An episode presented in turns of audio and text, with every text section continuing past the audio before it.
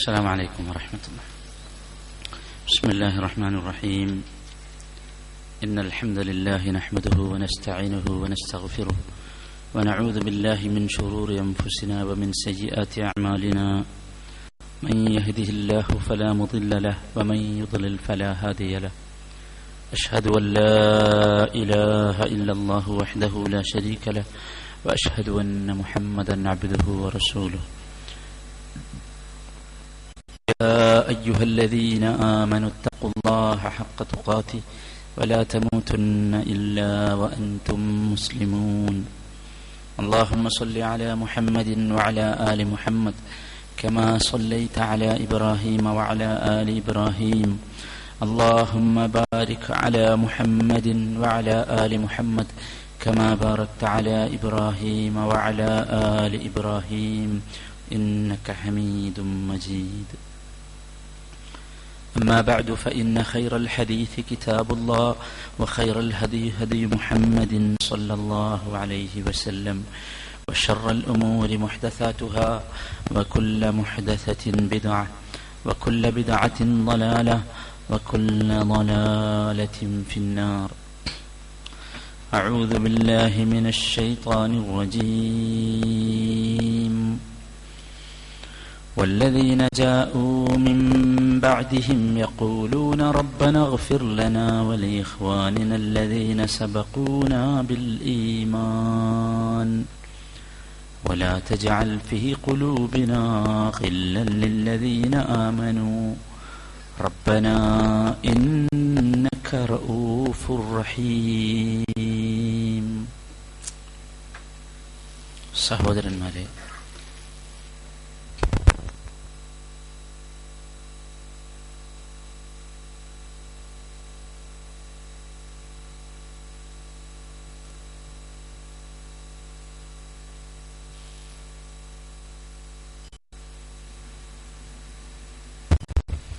അള്ളാഹു സുബാനഹുവ തായാലയുടെ കൽപ്പനകൾ ജീവിതത്തിന്റെ എല്ലാ ഭാഗങ്ങളിലും പരമാവധി സൂക്ഷിച്ച് പാലിച്ച് അള്ളാഹുവിന്റെ സാമീപ്യവും പൊരുത്തവും ലഭിക്കുന്ന യഥാർത്ഥ സത്യവിശ്വാസികളിൽ ഉൾപ്പെടാൻ പരമാവധി എന്ന് പ്രത്യേകമായി ഉണർത്തുകയാണ്.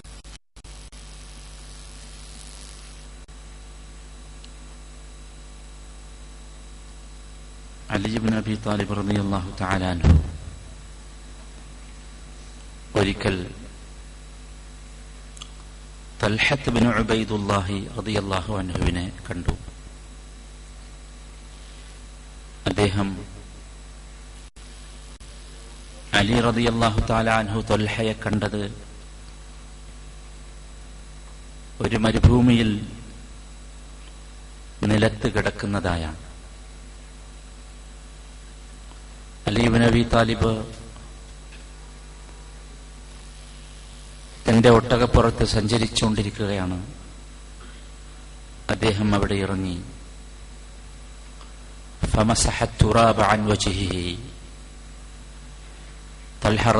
അൻഹു വീണ് കിടക്കുന്നത് കണ്ട് അദ്ദേഹം അവിടെ ഇറങ്ങിയതാണ്. അദ്ദേഹത്തെ പിടിച്ചെഴുന്നേൽപ്പിച്ചു അദ്ദേഹത്തിന്റെ മുഖത്തുള്ള മണ്ണ് മുഴുവൻ തട്ടിക്കളഞ്ഞു. അലീബ് നബി താലിഹും താലിബും തൽഹയും രണ്ടുപേരും സഹാബികളാണ്. പക്ഷേ ഇസ്ലാമിക ചരിത്രത്തിലെ വ്യസനകരമായ ഒരു സംഭവമായിരുന്നു ജമൽ യുദ്ധം. ആ യുദ്ധത്തിൽ രണ്ടു ഭാഗത്തു നിന്ന് പൊരുതിയവരായിരുന്നു രണ്ടുപേരും. മുസ്ലിങ്ങളാണ് സഹാബികളാണ്. ചില സാഹചര്യങ്ങളും രാഷ്ട്രീയമായ കാരണങ്ങളുമൊക്കെ അത്തരത്തിലുള്ള ഒരു ഭിന്നതയിലേക്കും ആ ഭിന്നത ചേരിത്തിരിവിലേക്കും ചേരിത്തിരിവ് യുദ്ധത്തിലേക്കും നയിച്ചു. ആ യുദ്ധത്തിൽ രണ്ടു ഭാഗത്തായി നിന്ന് യുദ്ധം ചെയ്തവരാണ് അലിയും തൊൽഹയും. ആ തൊൽഹയെ തന്റെ ശത്രുപക്ഷത്തുണ്ടായിരുന്ന തൊൽഹയെ അലി റലി അള്ളാഹു അൻഹു മരുഭൂമിയിൽ വീണുകിടക്കുന്നത് കണ്ടപ്പോൾ അദ്ദേഹത്തെ എഴുന്നേൽപ്പിച്ചു. ശരീരത്തിലുള്ള പൊടിയൊക്കെ തട്ടി വൃത്തിയാക്കി. എന്നിട്ട് പറഞ്ഞു അസീസുൻ അലയ്യ അബ മുഹമ്മദ് ബിൻ അറാക മുജന്ദലൻ ഫിൽ ഔദിയ تحت نجوم السماء إلى الله أشكو عجري ويجري عجري وبجري അദ്ദേഹം പറഞ്ഞു പ്രിയപ്പെട്ട അബു മുഹമ്മദ് അത് തൊൽഹ റലി അള്ളാഹു അൻഹുവിനെ ബഹുമാനത്തോടെ വിളിച്ചിരുന്ന കുഞ്ഞത്തായിരുന്നു പ്രിയപ്പെട്ട അബു മുഹമ്മദ് താങ്കൾ എനിക്ക് ഏറ്റവും പ്രിയപ്പെട്ടവനാണ്. ഈ മരുഭൂമിയിൽ ആകാശത്തിന് താഴെ പ്രയാസകരമായ ഒരു സാഹചര്യത്തിൽ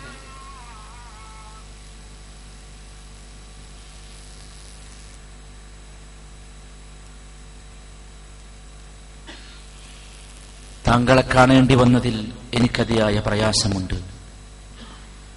ഈ മരുഭൂമിയിൽ ഇവിടെ കിടന്ന് വിഷമിക്കേണ്ട ഒരാളല്ലല്ലോ താങ്കൾ.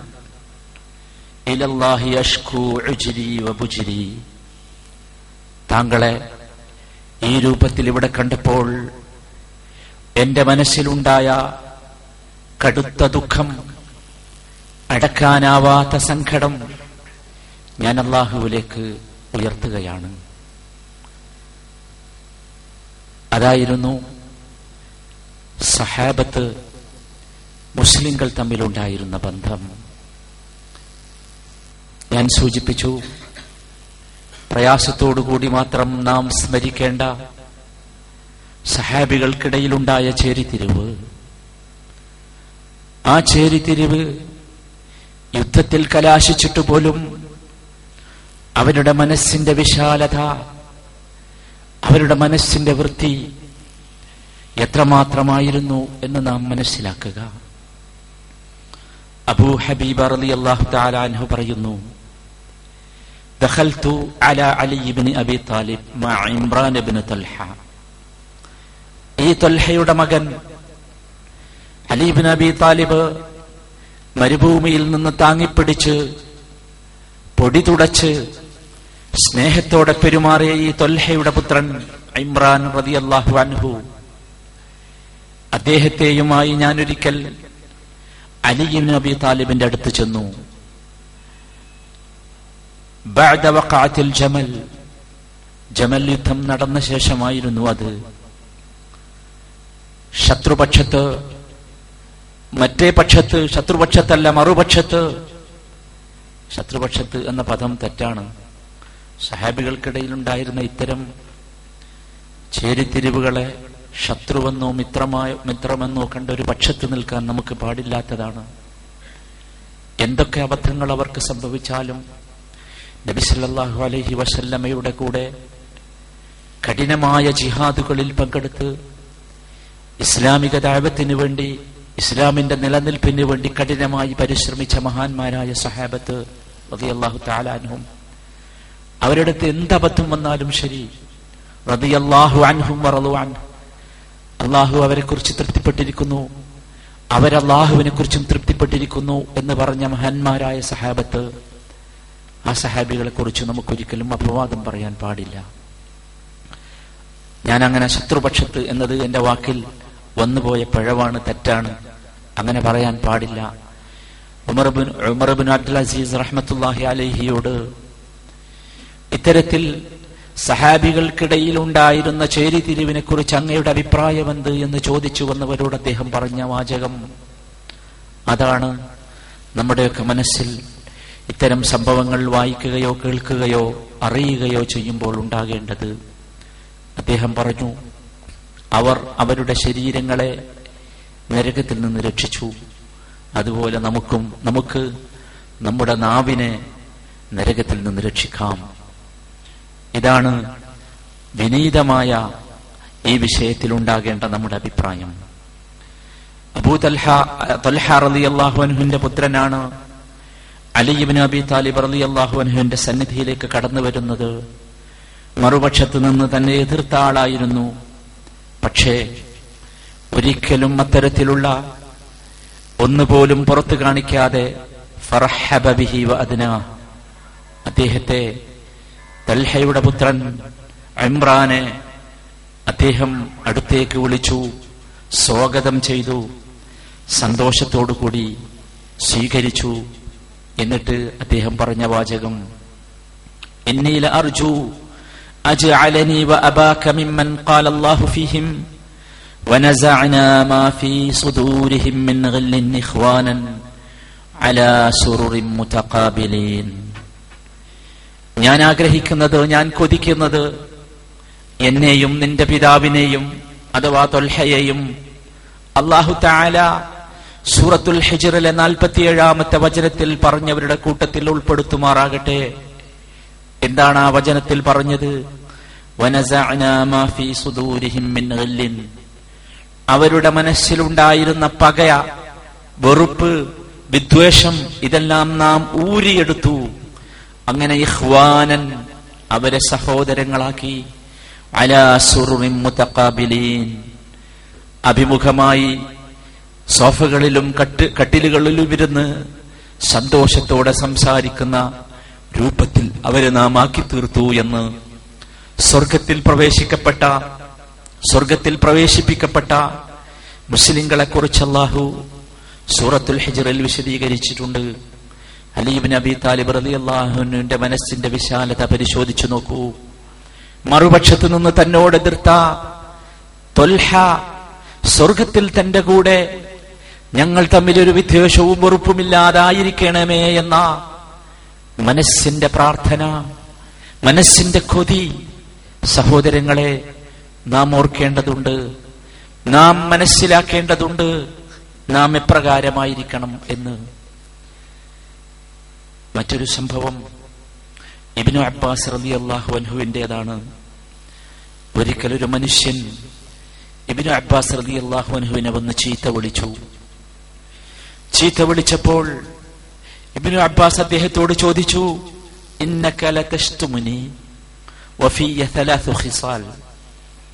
എടോ നീ എന്നെ ചീത്ത വിളിക്കുന്നുവല്ലേ? എന്നിൽ മൂന്ന് കാര്യങ്ങളുണ്ട്. ഇന്നി لآتي على الآية من كتاب الله عز وجل فلوجدت أن جميع الناس يعلمون منها ما أعلم ابن عباس رضي الله عنه നിങ്ങൾക്കറിയാം തിരുമേനി സല്ലല്ലാഹു അലൈഹി വസല്ലമയുടെ പിതൃവ്യ പുത്രനാണ് ഏറ്റവും കൂടുതൽ വിശുദ്ധ ഖുർആാനിന് തഫ്സീർ പഠിക്കുകയും അത് നമുക്ക് എത്തിച്ചു തരികയും ചെയ്ത മഹാനായ സഹാബിയാണ് അള്ളാഹുവിന്റെ റസൂൽ സല്ലാഹു അലൈഹി വസല്ലമ തലയിൽ കൈവച്ച് വിജ്ഞാനം വർദ്ധിപ്പിച്ചു കൊടുക്കാൻ അതിൽ ബർക്കത്തുണ്ടാകാൻ വേണ്ടി പ്രാർത്ഥിച്ച മഹാനായ ഇബിനു അബ്ബാസ് റതി അള്ളാഹു താലാൻഹു അദ്ദേഹത്തെയാണ് ചീത്ത വിളിച്ചത്. ചീത്ത വിളിച്ചപ്പോൾ അദ്ദേഹം ചിരിച്ചു പറയുന്നത് എടോ താൻ എന്നെ ചീത്ത വിളിച്ചു അല്ലേ? എന്നിൽ മൂന്ന് കാര്യങ്ങളുണ്ട്.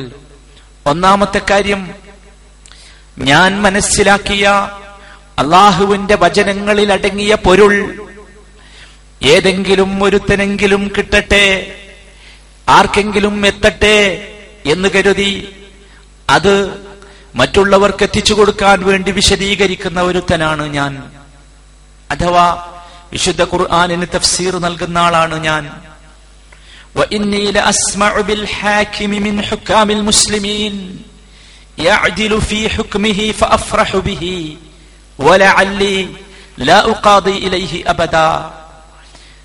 ലോകത്തിന്റെ ഏതെങ്കിലും ഭാഗത്തുള്ള ഒരു മുസ്ലിം ഭരണാധികാരി നീതിനിഷ്ഠമായ രൂപത്തിൽ ഇസ്ലാമിക ഭരണം നടത്തുന്നു എന്ന് കേട്ടാൽ അതിയായി സന്തോഷിക്കുന്നവനാണ് ഞാൻ. എനിക്ക് ആ ഭരണാധികാരിയുടെ പക്കൽ നിന്ന് എന്തെങ്കിലും നീതി ലഭിക്കാനുള്ളത് കൊണ്ടല്ല.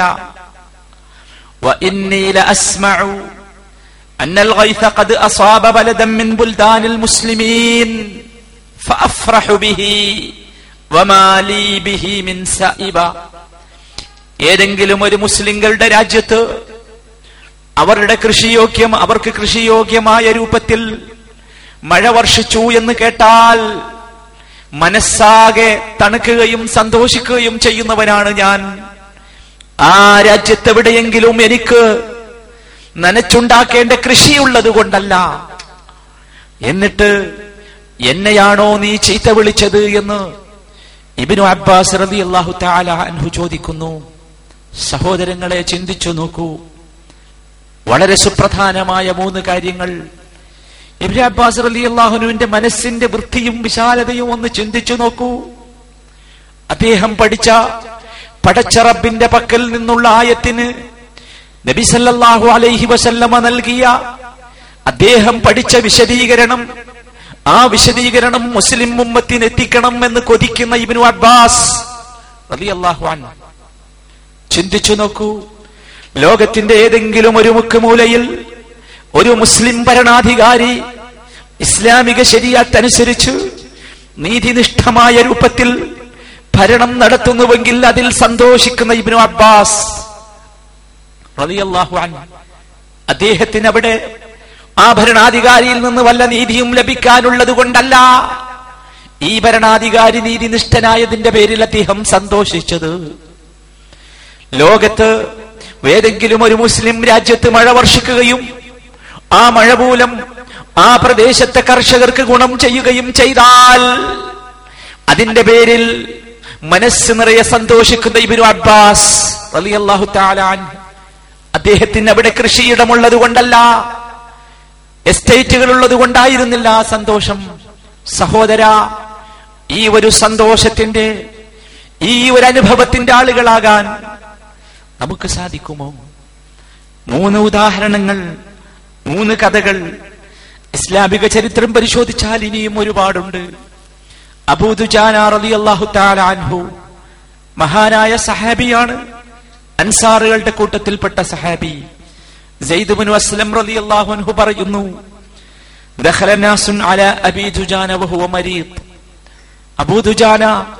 രോഗിയായി കിടക്കുകയാണ്. അദ്ദേഹത്തിന്റെ അടുത്തേക്ക് ആളുകൾ വന്നു.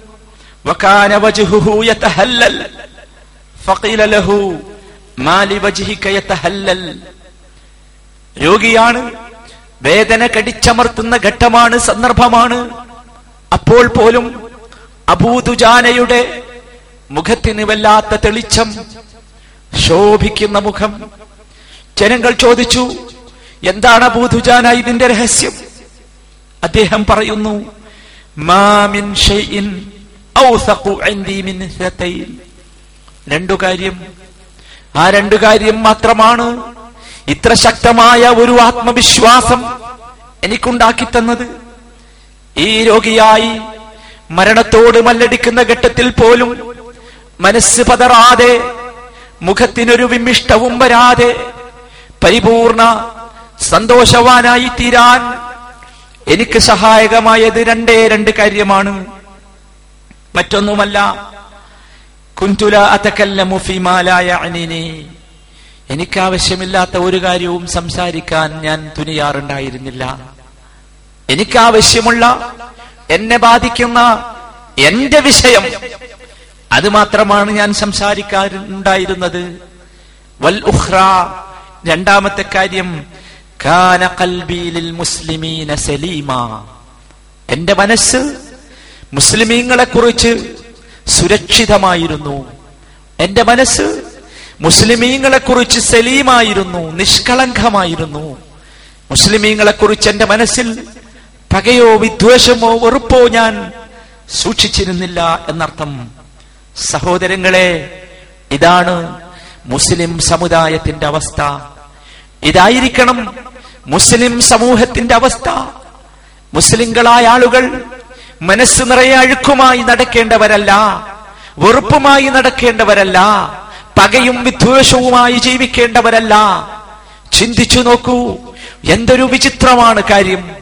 ഒരു കാബയിലേക്ക് തിരിഞ്ഞു നമസ്കരിക്കുന്നവർ ഒരു കലിമത്തിന്റെ ആളുകൾ ഒരേ രൂപത്തിൽ അറുത്താൽ മാത്രം ഭക്ഷിക്കുന്നവർ ഒരേ ചിന്താഗതിയും ഓരോ വിശ്വാസവും വെച്ച് പുലർത്തുന്നവർ ഒരേ രൂപത്തിൽ നിക്കാഹ് ചെയ്യണം ഒരേ രൂപത്തിൽ നമസ്കരിക്കണം ഒരേ രൂപത്തിൽ കഫൻ ചെയ്യണം ഒരേ രൂപത്തിൽ മയ്യത്ത് നമസ്കരിക്കണം എന്ന് വിശ്വസിക്കുന്ന വിഭാഗം. എങ്ങനെയാണ് മുസ്ലിം സമൂഹത്തിന് ഈ രൂപത്തിൽ മനസ്സുകളിൽ പകയും വിദ്വേഷവും വെറുപ്പമായി കഴിഞ്ഞുകൂടാൻ സാധിക്കുന്നത് ഇതാണ് നമ്മുടെ പിൻഗാമികളുടെ ചരിത്രമെങ്കിൽ. സഹോദര ചിന്തിച്ചു നോക്ക്. ഏത് രൂപത്തിലാണ് നാം ഇന്ന് കഴിഞ്ഞുകൂടുന്നത്? സ്വന്തം കുടുംബത്തിൽ പിറന്ന സ്വന്തം ഉമ്മക്കും ഉപ്പക്കും പിറന്ന സഹ ഉദരത്തിൽ നിന്ന് വന്നവനെന്ന ഭാഷയിൽ സഹോദരൻ എന്ന് പറയുന്ന ഉമ്മയും ഉപ്പയും ഒന്നായ സഹോദരനോടും സഹോദരിയോടും സ്വത്തിന്റെ പേരിൽ സമ്പത്തിന്റെ പേരിൽ സൗന്ദര്യത്തിന്റെ പേരിൽ അല്ലേ? മനസ്സിൽ പകയുമായി നടക്കുന്ന സമുദായത്തിലെ ആളുകൾ ചിന്തിച്ചു നോക്കൂ. എന്തുമാത്രം എന്തുമാത്രം ശക്തമാണ് ഇത് എന്ന് ചിന്തിച്ചു നോക്കൂ. ഇങ്ങനെ അങ്ങ് കണക്ക് കൂട്ടിയാൽ സഹോദരന്മാർ തമ്മിൽ സഹോദരിമാർ തമ്മിൽ കുടുംബക്കാർ തമ്മിൽ എളാപ്പയും മുത്താപ്പയും അവരുടെ മക്കൾ തമ്മിൽ ചിന്തിച്ചു നോക്കൂ. ഭാര്യയും ഭർത്താവും തമ്മിൽ ഭർത്താവും ഭാര്യയും തമ്മിൽ അയൽവാസിയും അയൽവാസിയും തമ്മിൽ ഒന്നിച്ച് ഒന്നിച്ചൊരു ഒരു കുടു ഒരു ഒരു റൂമിൽ ജീവിക്കുന്നവർ തമ്മിൽ ഒരു ഫ്ളാറ്റിൽ ജീവിക്കുന്നവർ തമ്മിൽ അങ്ങനെ അങ്ങനെ പോയി ഒരു പള്ളിയിൽ നമസ്കരിക്കുന്നവർ തമ്മിൽ ഒരു സംഘത്തിൽ പ്രവർത്തിക്കുന്നവർ തമ്മിൽ മനസ്സിലാകെ പകയും വിദ്വേഷവും വെറുപ്പുമായി നടക്കുന്നവരെ പടച്ച തമ്പുരാന്റെ അനുഗ്രഹമോ വർക്കത്തോ ഈ ഒരു സമൂഹത്തിന് ലഭിക്കാൻ ഒരു സാധ്യതയുമില്ലെന്ന് മാത്രമല്ല അതികഠിനമായ രൂപത്തിൽ റബ്ബിന്റെ പരീക്ഷണവും ശിക്ഷയും അടുത്ത് തന്നെ വരാനിരിക്കുന്നു. അതിനെ വാങ്ങാൻ അതിനെ ഉൾക്കൊള്ളാൻ അതിനെ സഹിക്കാൻ സന്നദ്ധമാവുക എന്നാണ് ഇത്തരം ആളുകളോട് നമുക്ക് പറയാനുള്ളത്. നാം മനസ്സിലാക്കണം സഹോദരങ്ങളെ. നാം വികാരമാകേണ്ട സന്ദർഭമല്ല ഇത്. നാം വൈകാരികമാകേണ്ട സന്ദർഭമല്ല. മനുഷ്യൻ അവൻ വൈകാരിക വികാരം കൊള്ളാൻ പാടില്ല. അവൻ വിചാരത്തിന്റെ ആളാകണം. മനസ്സിൽ വെറുപ്പ് വരും വിദ്വേഷം വരും. ആ വെറുപ്പും വിദ്വേഷവും വന്നാൽ എന്താണ് എന്റെ മൻഹജ് ആ വിഷയത്തിൽ? എന്റെ മാർഗരീതി എന്ത് എന്ന് മനസ്സിലാക്കാത്ത മുസൽമാന്മാരാണ് ഭൂരിഭാഗവും. അതുകൊണ്ടാണ് ഇത് സംഭവിക്കുന്നത്. അല്ലെന്ന് പറയാൻ നിങ്ങൾക്കാവുമോ? എന്നെ ഇവൻ ചീത്ത വിളിച്ചാൽ അവനെ തിരിച്ച് ചീത്ത വിളിക്കുന്ന. എന്നെ അവൻ തെറി പറഞ്ഞാൽ തിരിച്ച് തെറി പറയുന്ന. എന്നെ അവൻ പരിഹസിച്ചാൽ തിരിച്ചു പരിഹസിക്കുന്ന. എന്നെ ഒന്നടിച്ചാൽ തിരിച്ച് രണ്ടടിക്കുന്ന. എനിക്കെതിരെ ഒരു കേസ് കൊടുത്താൽ പത്ത് കേസ് തിരിച്ചു കൊടുക്കുന്ന. എനിക്കെതിരെ ഒരു കള്ള സാക്ഷിയെ കോടതിയിൽ ഹാജരാക്കിയാൽ അവനെതിരെ ശക്തമായ സാക്ഷികളെ ഹാജരാക്കുന്ന. മുസ്ലിം സമുദായത്തിലെ ആളുകൾ ഞാനീ പറയുന്നത് ഓരോന്നും നമ്മുടെ ജീവിതത്തിന്റെ നഗ്നമായ ഉടുപ്പില്ലാത്ത ചിത്രമാണ്. ഇത് നമ്മുടെ സംസ്കാരമല്ല. നമുക്ക് നമസ്കാരത്തിന് റസൂലുള്ള പറഞ്ഞതുപോലെ വാങ്ങണം എന്ന് വാശിയുള്ളവരാണ് നാം അല്ലേ? അങ്ങോട്ടും ഇങ്ങോട്ടും തെറ്റിയാൽ അങ്ങനെയല്ല അങ്ങനെയാണ് കാലി വെക്കേണ്ടത് കൈവെക്കേണ്ടത് വിരൽ ചൂണ്ടേണ്ടത് എന്ന് പറഞ്ഞ് വാശി പിടിക്കുന്ന സമൂഹം. അല്ലെ? നിർബന്ധമുണ്ട് നമുക്കല്ലേ? ഒന്നുവെടുക്കുമ്പോൾ ഒരെണ്ണം അധികം കഴുകിയാൽ പറ്റൂല. ഇത് ശരിയല്ല. നബി സല്ലല്ലാഹു അലൈഹി വസല്ലം അങ്ങനെയല്ല പഠിപ്പിച്ചത് എന്ന് പറഞ്ഞ് വാശി പിടിക്കുന്ന സമൂഹം. ഇതൊന്നും വേണ്ട എന്നല്ല ഞാൻ പറഞ്ഞത്. എന്റെ ആ വാശി? മുസ്ലിം സമൂഹത്തിലെ ആളുകൾ തമ്മിലുള്ള പെരുമാറ്റത്തിൽ എന്തുകൊണ്ട് നഷ്ടപ്പെട്ടു? എന്തുകൊണ്ടാണ് നഷ്ടപ്പെട്ടത്? അവിടെ എന്തേ റസൂലിന്റെ മൻഹജും മാർഗവും രീതിയൊന്നുമില്ലേ? അവിടെ സലഫുകളുടെ മൻഹജും മാർഗ രീതിയും ഒന്നുമില്ലേ അവിടെ എന്ത് തോന്യാസവുമാകാം എന്നാണോ? ഇതെന്ത് നമസ്കാരമാണ്? ഇതെന്ത് വധുവാണ്? പോര സമൂഹമേ നാം മനസ്സിലാക്കണം. നമ്മെ സംബന്ധിച്ചിടത്തോളം ഞാൻ സൂചിപ്പിച്ചുവല്ലോ മനസ്സിൽ വെറുപ്പും വിദ്വേഷവും പകയും ഒക്കെ വരും കാരണം മനസ്സിനെ അള്ളാഹു സംവിധാനിച്ചത് ആ രൂപത്തിലാണ്. മനസ്സിനെ അള്ളാഹു സംവിധാനിച്ചത് ആ രൂപത്തിലാണ്. ഫഅൽഹമഹാ വതഖ്വാഹാ. റബ്ബ് തന്നെ പറയുകയാണ്. സത്യം ചെയ്ത് പറയുകയാണ്. റബ്ബ് മനസ്സിനെ സംവിധാനിച്ച രൂപം എപ്രകാരമെന്ന് സത്യം ചെയ്ത് പറയുന്നു. രണ്ടു തരത്തിലുള്ള മനസ്സ് റബ്ബ് സംവിധാനിച്ചിട്ടുണ്ട്. ഒന്ന് ഫുജൂറുകൾ സ്വീകരിക്കുന്ന മനസ്സ് ഒന്ന് തകവ സ്വീകരിക്കുന്ന മനസ്സ്. സത്യവിശ്വാസികളെ വിശ്വാസം ഉൾക്കൊണ്ടവരെ നാം മനസ്സിലാക്കണം. ഈ രണ്ടനുഭവവും ഒരേ മനസ്സിന് വരാം. ഫുജൂറും തക്വയും ഒരേ മനസ്സിന് വരാം. ഫുജൂർ തക്വയെ കീഴടക്കുന്ന സന്ദർഭം വന്നാൽ നാം വഴികേടിലാകും. തക്വ ഫുജൂറിനെ കീഴടക്കുന്ന സന്ദർഭം വന്നാൽ നാം വിജയിക്കും. അതാണ് കത് അഫ്ലഹമൻ അതാണ് കത് അഫ്ലഹമൻ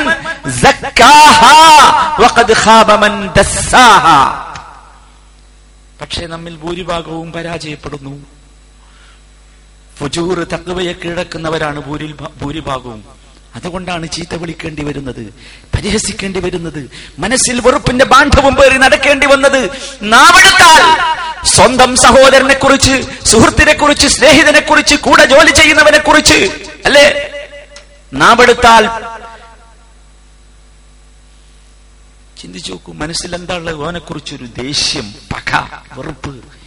ഏത് സ്വർഗത്തിലേക്ക് പോകാനാണ് സഹോദര നാം തയ്യാറെടുത്ത് നിൽക്കുന്നത്? അതുകൊണ്ട് സഹോദരങ്ങളെ ഓർക്കുക. വരും. ഞാൻ പറഞ്ഞു മനസ്സിന് അള്ളാഹു സംവിധാനിച്ചത് അപ്രകാരമാണ്. പക്ഷേ നമുക്കതിനൊരു മാർഗമുണ്ട്. അത് ശരിയാക്കാനുള്ള ഒരു മാർഗം. ആ മാർഗം നമ്മൾ എല്ലാവരും അംഗീകരിക്കണം സ്വീകരിക്കണം. അതിന് ചില വഴികൾ മുത്ത് മുഹമ്മദ് മുസ്തഫ സല്ലല്ലാഹു അലഹി വസ്ലമ പഠിപ്പിച്ചിട്ടുണ്ട്. സലഫ് സാലിഹ്യങ്ങൾ അതിനൊരു മാർഗരീതി നമുക്ക് പറഞ്ഞു തന്നിട്ടുണ്ട്. പഠിപ്പിച്ചു തന്നിട്ടുണ്ട്. ആ മാർഗരീതി നാം സ്വീകരിക്കണം. അത് നിസ്കരിക്കാനും വധു കൊടുക്കാനും ഹജ്ജ് ചെയ്യാനും ജക്കാത്ത് കൊടുക്കാനും മാത്രമല്ല മനുഷ്യന്മാരുമായി പെരുമാറാൻ ജീവിതം സാമൂഹ്യ ജീവിതം കുടുംബ ജീവിതം ഇതൊക്കെ എങ്ങനെയായിരിക്കണമെന്ന് പഠിപ്പിച്ചു തന്നു അതിനുമുണ്ട് മൻഹജ് അതിനുമുണ്ട് മാർഗരീകി. അതുകൊണ്ട് സഹോദരങ്ങളെ ചില കാര്യങ്ങൾ ശ്രദ്ധിക്കുക. മനസ്സിൽ ഉറപ്പ് വരും. ആ സമയത്ത് അതിനെ ഇല്ലാതാക്കാൻ വിദ്വേഷങ്ങൾ വരും. ദേഷ്യം വരും കോപം വരും. മനുഷ്യനെ റബ്ബ് സൃഷ്ടിച്ചത് ആ രൂപത്തിലാണ്. അതിനാണ് മനുഷ്യൻ എന്ന് പറയുന്നത് അല്ലാത്തത് മലക്കാണ് അല്ലെങ്കിൽ ജിന്നാണ്. നാം ശ്രദ്ധിക്കുക ചില കാര്യങ്ങൾ. ഒന്നാമത്തേത് സഹോദരങ്ങളെ നമ്മുടെ പ്രവർത്തനങ്ങൾ മുഴുവൻ ഒന്നാമതായി നാം മനസ്സിലാക്കണം.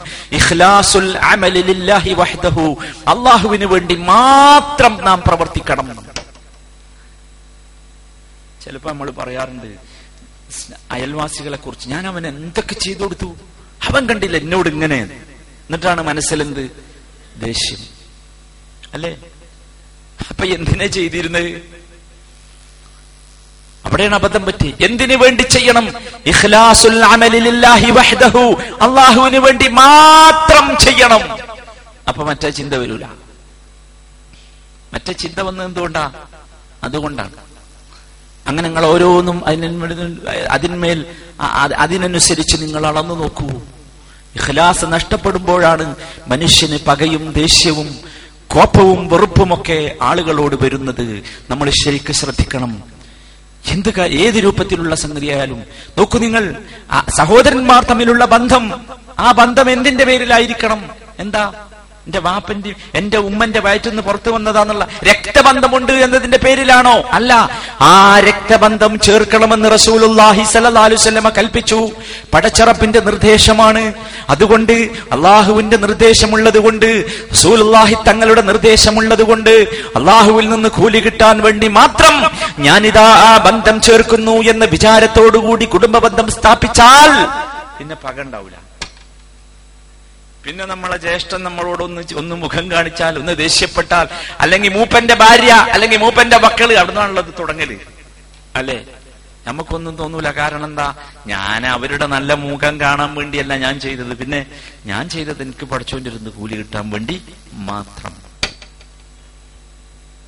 നമ്മളത് മനസ്സിലാക്കണം സാധനം. ഇന്ന് നമ്മൾ മനസ്സിലാക്കി ഇഖ്ലാസ് എന്ന് പറഞ്ഞാൽ നിസ്കാരത്തിലും ദുബായിലും ഹജ്ജിലും സക്കാത്തിലും ഒക്കെ മാത്രം ഉണ്ടാകണ്ടാണ് അല്ലേ? അല്ല. നമുക്ക് പറ്റിയ അബദ്ധമത. ഇഖ്ലാസ് എന്ന് പറഞ്ഞാൽ മുസ്ലിമായ മനുഷ്യനെ മുഴുവൻ മുച്ചൂടും ചൂഴ്ന്നു നിൽക്കേണ്ട എന്തോ ഒരു വലിയ സാധനമാണ്. അതിങ്ങനെ നിർവചിച്ചാലും പറഞ്ഞാലും ഒന്നും തീരൂല അത്ര ശക്തമാണ്.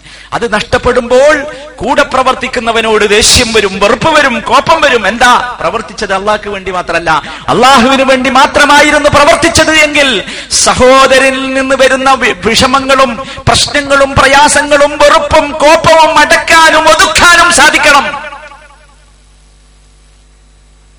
അത് സാധിക്കാത്തത് എന്തുകൊണ്ടാ? പച്ചയായി ഞാൻ പറയുകയാണ്.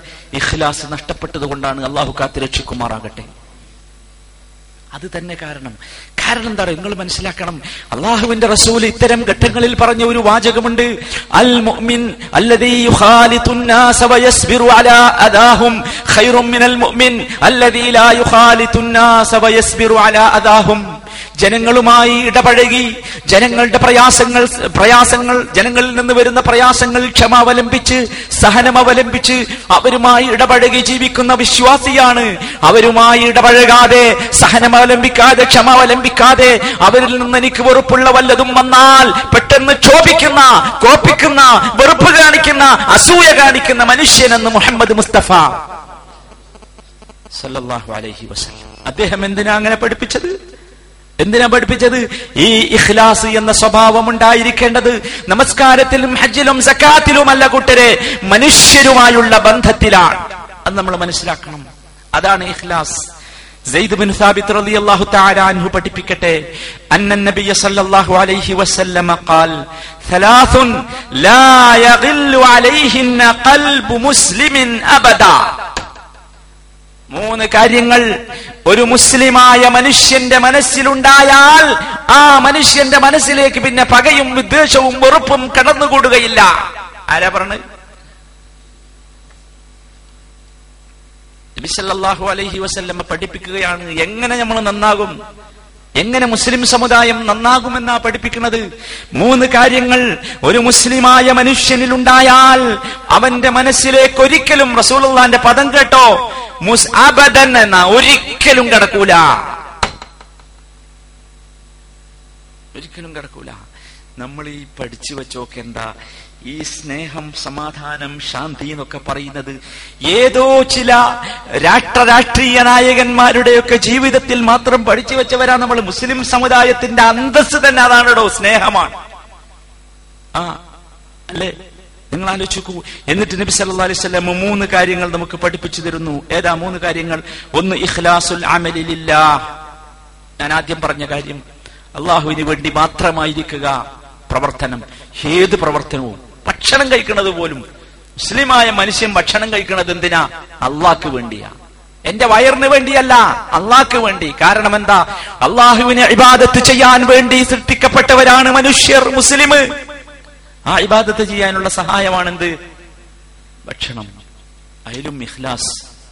അതിലും ഇഖ്ലാസ്. അത് നിങ്ങൾ ആലോചിച്ച് നോക്കൂ എന്തുമാത്രം എന്തുമാത്രം സ്നേഹമാണ് റബ്ബുൽ ഇസ്സത്ത് സുബ്ഹാനഹു താലാക്ക് നമ്മോട്. അതുകൊണ്ടാണ് ഈ മാതിരി ഒരു സൗകര്യം ചെയ്തു തന്നത്. രണ്ടാമത്തെ കാര്യം മുനാസഹത്ത് ഉലാത്തുൽ അം നേതൃത്വത്തോട് ഗുണകാംക്ഷ വേണം എന്താ മുനാസഹത്ത് എന്ന് പറഞ്ഞാൽ ഉപദേശം എന്നാണ്. പരസ്പരമുള്ള ഉപദേശമാണെന്ത്? മുനാസഹത്ത് നസീഹത്ത്.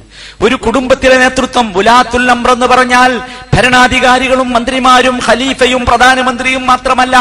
ഒരു കുടുംബമാണെങ്കിൽ ആ കുടുംബത്തിന്റെ നേതൃത്വം നേതൃത്വം വഹിക്കുന്ന ഉപ്പയാകട്ടെ ജ്യേഷ്ഠനാകട്ടെ ജ്യേഷ്ഠ സഹോദരനാകട്ടെ ഉമ്മയാകട്ടെ ആരാകട്ടെ അവരോട് നസീഹത്താ വേണ്ടത് വിദേശിയല്ല എന്താ വാപ്പ അങ്ങനെ ചെയ്യാന്നല്ല മക്കൾ ചോദിക്കണ്ടേ? അപ്പൊ അങ്ങനെയല്ലല്ലോ ചെയ്യണ്ടേ ഇങ്ങനല്ലേ എന്ന് ചോദിക്കണം. അതിനാണ് എന്ത് പറയാ? മുനാസഹത്ത്. അത് കുടുംബത്തിലായാലും ഒരു റൂമിലാണ് കൂട്ടരെ വെക്കുക. ഒരു റൂമിന് ഒരു നേതൃത്വം ഉണ്ടാകുമല്ലോ. അതും മുലാത്തുൽ നമ്പറാണ് ആ റൂമിന്റെ നേതൃത്വം ചിലപ്പോൾ തെറ്റ് ചെയ്യും. അവരിന്ന് അബദ്ധം വരും. വാങ്ങാൻ പാടില്ലാത്ത സാധനം അവർ വാങ്ങും. ചെയ്യാൻ പാടില്ലാത്തത് അവർ ചെയ്യും. അപ്പോഴോ അവരോട് നിങ്ങൾ ഇങ്ങനെ അങ്ങനെ അങ്ങനെ ഉറഞ്ഞതുള്ള അല്ല മുസ്ലിമായ മനുഷ്യൻ. നസീഹത്ത് വേണം അവനോട്. ഗുണകാംക്ഷ വേണം. ഗുണകാംക്ഷ എന്ന് പറഞ്ഞാൽ എന്താ? സ്നേഹത്തിന്റെ ഭാഷയിൽ സൗമ്യമായി രഹസ്യമായി ഈ ഞാൻ പറഞ്ഞ ഈ മൂന്ന് വാചകമുണ്ടല്ലോ. ഇത് നബി വസല്ലമയുടെ വാചക എന്റേതല്ല. സ്നേഹത്തിന്റെ ഭാഷയിൽ സൗമ്യമായി രഹസ്യമായി പരസ്യമായല്ല. ആൾക്കാരെ നാലാളടിയിലിട്ടിട്ട് നാല് തെറി പറയണ മോനെ അങ്ങോട്ട് കിട്ടട്ടെ അല്ലേ? ഇതാണ് മാപ്പിളന്റെ ഭാഷ. മോനെ ഞാനൊന്ന് കാണട്ടെ എന്ന്. നമ്മൾ മാറണം സഹോദര. ഒരുപാട് മാറാൻ ഒരുപാട് മാറാനും. നമ്മളെങ്ങാനും മാറിയാൽ അത്ഭുതം സൃഷ്ടിക്കും ഇവിടെ. നബി സല്ലാ അലൈഹി വസല്ലമയുടെ കൂടെ ജീവിച്ച ഉമ്മത്തിന്റെ കഥ അതല്ലേ? അത്ഭുതം സൃഷ്ടിക്കാൻ കഴിയും. അതാണ് രണ്ടാമത്തെ കാര്യം. അത് ഏത് തരം നേതൃത്വമായാലും നിങ്ങൾ മനസ്സിലാക്കണം. നേതൃത്വത്തെ വെല്ലുവിളിക്കുകയല്ല അധിക്ഷേപിക്കുകയല്ല ചൂടാകുകയല്ല തെറി പറയുകയല്ല നസീഹത്ത് വേണം. ചിലപ്പോ ചില ആൾക്കാർ ചോദിക്കും എത്ര കാല വാപ്പാനെ ഉപദേശിച്ച് നടക്കുക? അല്ലെ? എത്ര കാലായി നേതൃത്വത്തിൽ എത്ര കാലം നിനക്ക് ഉപദേശിക്കാൻ സാധിക്കും എന്ന് റബ്ബ് പരിശോധിക്കുകയാണ് നിന്നെ. നിന്റെ ക്ഷമയുടെ ശക്തി. അതല്ല രസം. ചില ആൾക്കാർ പറയാറുണ്ട് ഈ ഇമ്മാനും ബാപ്പാനും ജ്യേഷ്ഠനും കുടുംബത്തെയും നേതൃത്വത്തെയും മഹല്ല് കമ്മിറ്റിനെയൊക്കെ എത്ര കാലാ ഞാൻ നന്നാക്കാൻ നടക്കാന്ന്. എത്ര കാലം നീ നടക്കുന്ന പരിശോധിക്കുക. അതാണ് യാ ആമനു ഇസ്ബിറു. അടുത്ത വാചകം നമുക്കറിയോ? സൂറത്ത് അലിമ്രാന്റെ അവസാനത്തായത്താ നിങ്ങൾക്കൊക്കെ കഴിയും. രണ്ടാമത്തേത് ശക്തമാണ്. വസാബിറു. ക്ഷമയുടെ മികവാണത്. അത് എത്ര കഴിയും എന്നുള്ള പരിശോധിക്കുക. അതിനാണ് ഈ ദേഷ്യം പിടിപ്പിക്കുന്നത് നമ്മൾ മനസ്സിലാക്കി എന്താ? ഇവൻ നന്നാവില്ല അതുകൊണ്ട് ഇവനെ നാല് തെറി അടിച്ചിട്ട് അവനെ ശക്തമായാണ്.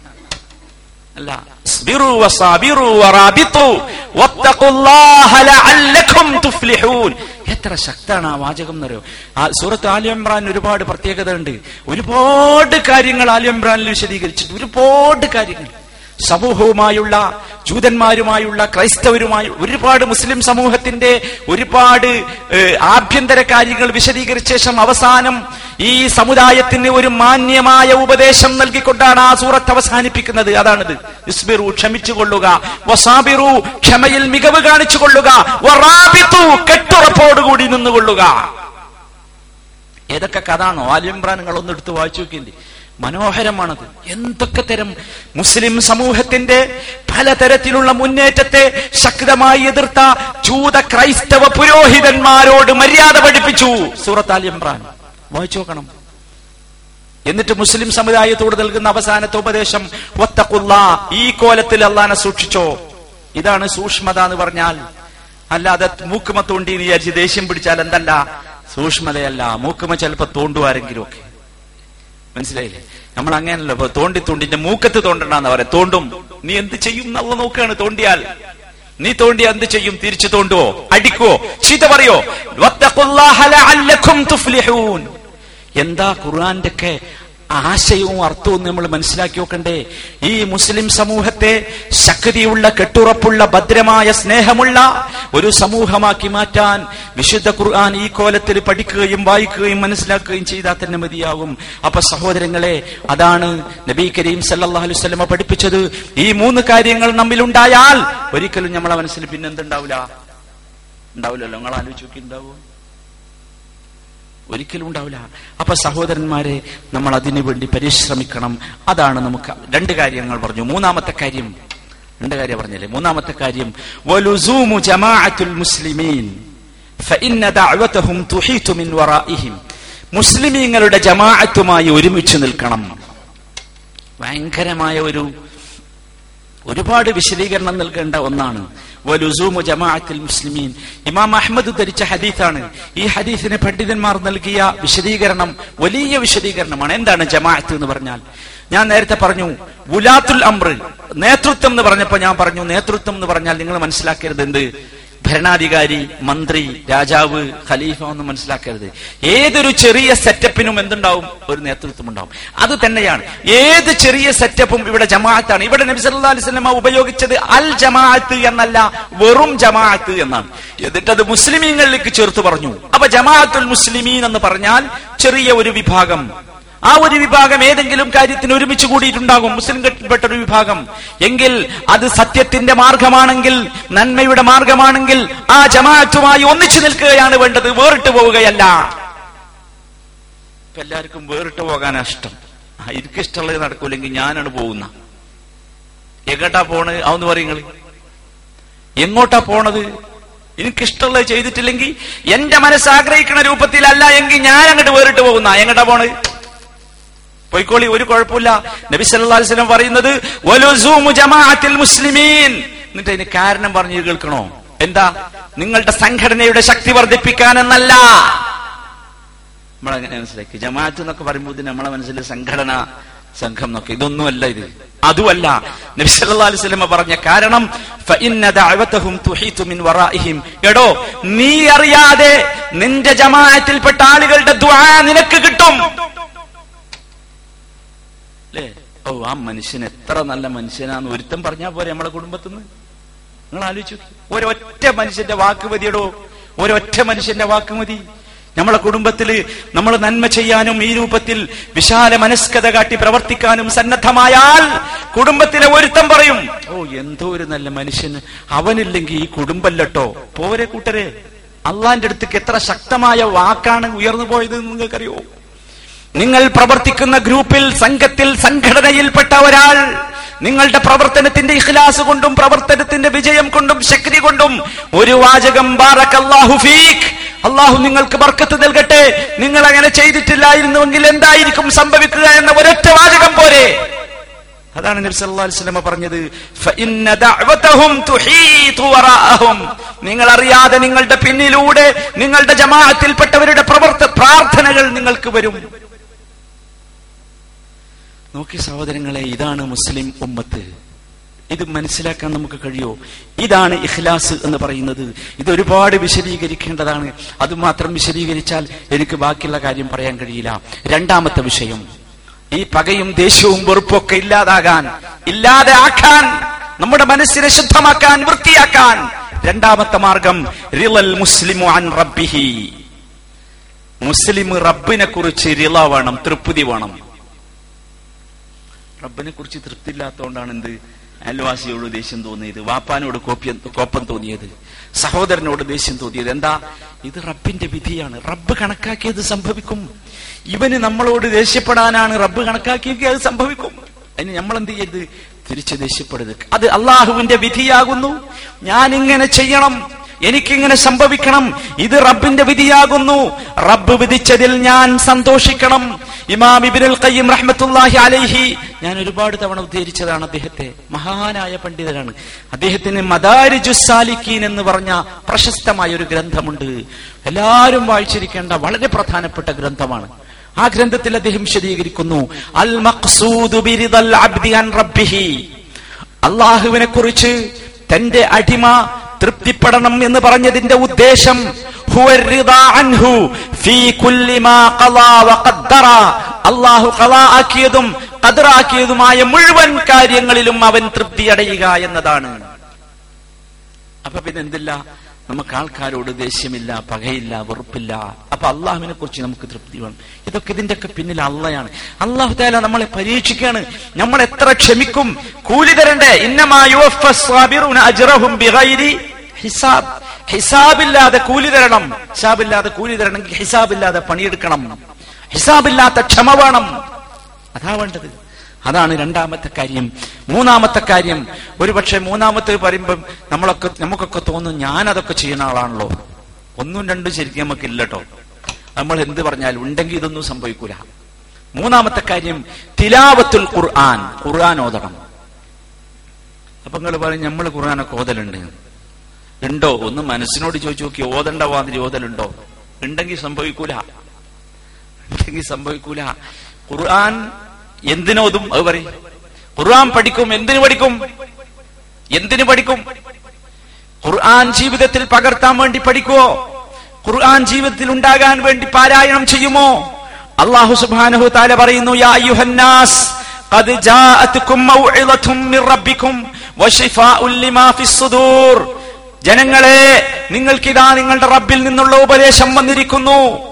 ഉപദേശം മാത്ര അടുത്ത വാചകം. നിങ്ങളുടെ മനസ്സിലുള്ള എല്ലാറ്റിനും ഷിഫയും വന്നിരിക്കുന്നു. ഖുർആൻ എന്താ? മനസ്സിലുള്ള ഇമാതിരി സകലത്തിനും ഷിഫയാണ് മനസ്സിലുള്ള സകലത്തിനും എന്താണ്? സുദൂർ. ഈ പറഞ്ഞതൊക്കെ മനസ്സിലുള്ളതല്ലേ? പക ദേഷ്യം വെറുപ്പ് കോപ്പം അസൂയ. അവിടുന്നാണ് എല്ലാ സാധനവും വന്നത്. ഇതൊക്കെ മനസ്സിൽ ഇങ്ങനെ ഉരുളുന്ന സാധനമാണ്. ഇതൊന്നും പുറത്തെടുത്ത് കാണിക്കാൻ കഴിയില്ലല്ലോ. കൈ മാതിരി കാൽ മാതിരി കാണിക്കാൻ പറ്റില്ലല്ലോ ഇല്ല. മറ്റെന്തും കാണിക്കാം. നമ്മളൊരു സാധനം കളവ് നടത്തിയാൽ ആ സാധനം ഇങ്ങനെ തൊട്ടിയ സാധനം കാണിക്കാം. മുസ്ലിം നമ്മൾക്ക് നമ്മളൊരു സഹോദരനോട് വെറുപ്പുണ്ട് വിദ്വേഷമുണ്ട് കോപ്പമുണ്ട് അസൂയയുണ്ട്. കാണിക്കാൻ പറ്റുമോ? കാണിക്കാൻ പറ്റൂല. കാണിക്കാൻ പറ്റാത്ത സാധനം. ആ കാണാൻ പറ്റാത്ത സാധനമാണ് എന്ത് സുദൂറുകളിലുള്ളത് മനസ്സുകളിലുള്ളത്. ആ മനസ്സിൽ മനസ്സുകളിലുള്ളതിന് ശിഫയാണ്. ഖുർആൻ ശിഫാഉൻ ലിൽ മുഅ്മിനീൻ. അവിടെയാണ് പ്രശ്നം. ഖുർആൻ ശിഫയാണ്. ആർക്ക് ശിഫയാണ്? ഇങ്ങക്കും എനിക്കൊന്നുമല്ല ലിൽ പേടിക്കേണ്ട കാര്യ സഹോദരന്മാരെ. ഖുർആൻ ഓതലുണ്ട് എന്നിട്ട് ഞാൻ നന്നാണില്ലല്ലോ എന്ന് പറഞ്ഞാൽ എന്തോ ഒരു ചെറിയ തകരാറ്. ഒന്നും കൂടി പരിശോധിക്കണം. അതാണ് ഞാൻ നേരത്തെ പറഞ്ഞ ഇബിനുൽ ഖയ്യിം റഹ്മത്തുള്ളാഹി അലൈഹിക്ക് ഞാൻ നിങ്ങളെ ഒരുപാട് പ്രാവശ്യം പരിചയപ്പെടുത്തിയ ഒരു ഗ്രന്ഥമുണ്ട് സാദുൽ മആദ്. വല്ലാത്തൊരു ഗ്രന്ഥമാണ് സാദുൽ മആദ്. ആ സാദുൽ മആദിൽ അദ്ദേഹം ഈ രണ്ടായത്തിനും കുറച്ച് വിശദീകരണം നൽകുന്നുണ്ട്. ആ വിശദീകരണം എങ്ങാനും നമ്മളൊന്ന് വായിച്ചാൽ പിന്നെ ഈ മാതിരി യാതൊരു ബലാൽ മുസീബത്തും മുസ്ലിം സമുദായത്തിൽ ഉണ്ടാവില്ല. പക്ഷെ മുസ്ലിം സമുദായത്തിന്റെ ഏറ്റവും വലിയ ദുര്യോഗം എന്താന്ന് വെച്ചാൽ കഴിഞ്ഞുപോയ മഹാന്മാരായ പണ്ഡിതന്മാരെ കുറിച്ച് അവർ കേൾക്കുകയോ പഠിക്കുകയോ മനസ്സിലാക്കുകയോ അവരുടെ കിതാബ് ഓതയോ ഒന്നും ചെയ്യൂല. പിന്നെ ഇവർക്കൊക്കെ ഓല പ്രസ്താവന അല്ലേ? സ്വന്തം കാര്യം സ്വന്തം പ്രസ്താവന സ്വന്തം പോര സഹോദരന്മാരെ. നമുക്ക് നമ്മൾ ഒരുപാട് പറകോട്ട് പോകണം. കഴിഞ്ഞുപോയ മഹാന്മാരായ പണ്ഡിതന്മാരുണ്ട്. ഈ സമുദായത്തെ സ്നേഹിച്ച ജീവന് തുല്യം സ്നേഹിച്ച ഈ സമുദായത്തിന് വേണ്ടി നിങ്ങൾ ആലോചിച്ച് നോക്ക് സഹോദരന്മാരെ. ഞാൻ കുറച്ച് പണ്ഡിതന്മാരുടെ പേര് പറഞ്ഞുതരാ. നിങ്ങൾ അവരുടെ ചരിത്രം ഒന്ന് പരിശോധിച്ചു നോക്ക്. ഈ സമുദായത്തിന് വേണ്ടി വിവാഹം കഴിക്കാത്തവർ. കല്യാണം കഴിക്കാൻ മറന്നുപോയവരുണ്ട്. നിങ്ങൾ ആരെങ്കിലും മറന്നണോ? ഭക്ഷണം കഴിക്കാത്തവർ. നമ്മളെപ്പോലെ സുഖമായി ജീവിച്ചിട്ടില്ലാത്തവർ. നമ്മൾ ആലോചിച്ച് നോക്കി എന്ത് സുഖമായ ഭക്ഷണവും സുഖമായ ഉറക്കവും അല്ലേ സുഖമായ അവസ്ഥ. നിങ്ങൾക്കറിയോ ഇതൊന്നും ചെയ്യാത്ത മഹാന്മാരായ പണ്ഡിതന്മാർ ഈ സമുദായത്തിന്റെ പിന്നിലുണ്ട്. ആ പണ്ഡിതന്മാരുടെ ചരിത്രം നമ്മളൊന്ന് പഠിക്കണം. അവരെഴുതിയ കിതാബുകളൊന്ന് വായിച്ചു നോക്കണം. ഇതിനൊന്നും നമുക്ക് ഒഴിവില്ലല്ലോ അല്ലേ? നമുക്ക് ചീത്ത പറയാനും അങ്ങോട്ടും ഇങ്ങോട്ടും തെറി പറയാനും രാഷ്ട്രീയം പറയാനും തല്ലാനും ദേഷ്യമുണ്ടാക്കാനും പകയുണ്ടാക്കാനും ഇതിനൊക്കെ സമയമുള്ളൂ. ആവശ്യമില്ലാത്ത ഒരുപാട് കാര്യങ്ങൾ സഹോദരന്മാരെ മടങ്ങണം. അതാണ് മൂന്നാമത്തെ കാര്യം. നാലാമത്തെ വിഷയം ഹുസനുൽ മുസ്ലിമീൻ. മുസ്ലിമിനെ കുറിച്ച് മുസ്ലിമിന്റെ വിചാരം ഹുസ്നായിരിക്കണം നല്ലതായിരിക്കണം. നല്ലതായിരിക്കണം ഏത് നേരത്തും നല്ലതായി അല്ലെങ്കിൽ അതിന് അത്ര എന്ത് വേണം രേഖയും തെളിവും വേണം എന്നാ തന്നെ എന്താ ചെയ്യേണ്ടത് എന്ന് നബി സല്ലല്ലാഹു അലൈഹി വസല്ലം പഠിപ്പിച്ചു തരുന്നുണ്ട് അതും കൂടി നമ്മൾ കേൾക്കണം എന്തായിരിക്കണം عن سعيد بن المسيب رضي الله عنه أنه قال كتب إلي بعض إخواني من أصحاب رسول الله صلى الله عليه وسلم أن ضع أمر أخيك على أحسنه ما لم يأتك ما يقول لك ولا تظنن بكلمة خرجت من امرئ مسلم شرا وأنت تجد لها في الخير محملا ومن عرض نفسه للتهم فلا يلومن إلا نفسه സയ്യിദ് ബിൻ മുസയ്യിബ് റഹ്മത്തുള്ളാഹി അലൈഹി മഹാനായ താബിഇയാണ് നിങ്ങൾ കേട്ടിട്ടുണ്ടാവും അദ്ദേഹത്തിന്റെ കഥ അദ്ദേഹം പറയുകയാണ് കതബ ഇലയ്യ ബഅദു ഇഖ്വാനി മിൻ അസ്ഹാബി റസൂലില്ലാ അല്ലാഹുവിന്റെ റസൂലിന്റെ സഹാബത്തുകളിൽപ്പെട്ട ചില സഹോദരങ്ങൾ എനിക്ക് എഴുതി എന്താ എഴുതിയത് കേട്ടോ? ഒന്ന്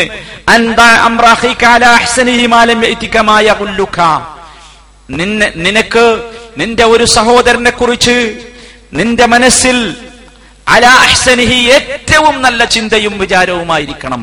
മാലം മാലം ആ വിചാരത്തിനും വിദ്വേഷത്തിനും വിചാരത്തിന് വിരുദ്ധമായി വരാവുന്ന ഒരു വിദ്വേഷം തെളിവായി രേഖയായി നിനക്ക് കിട്ടാത്ത കാലത്തോളം. നീ കിട്ടിയാലോ? അതും കൂടി കേട്ടോ. വലാ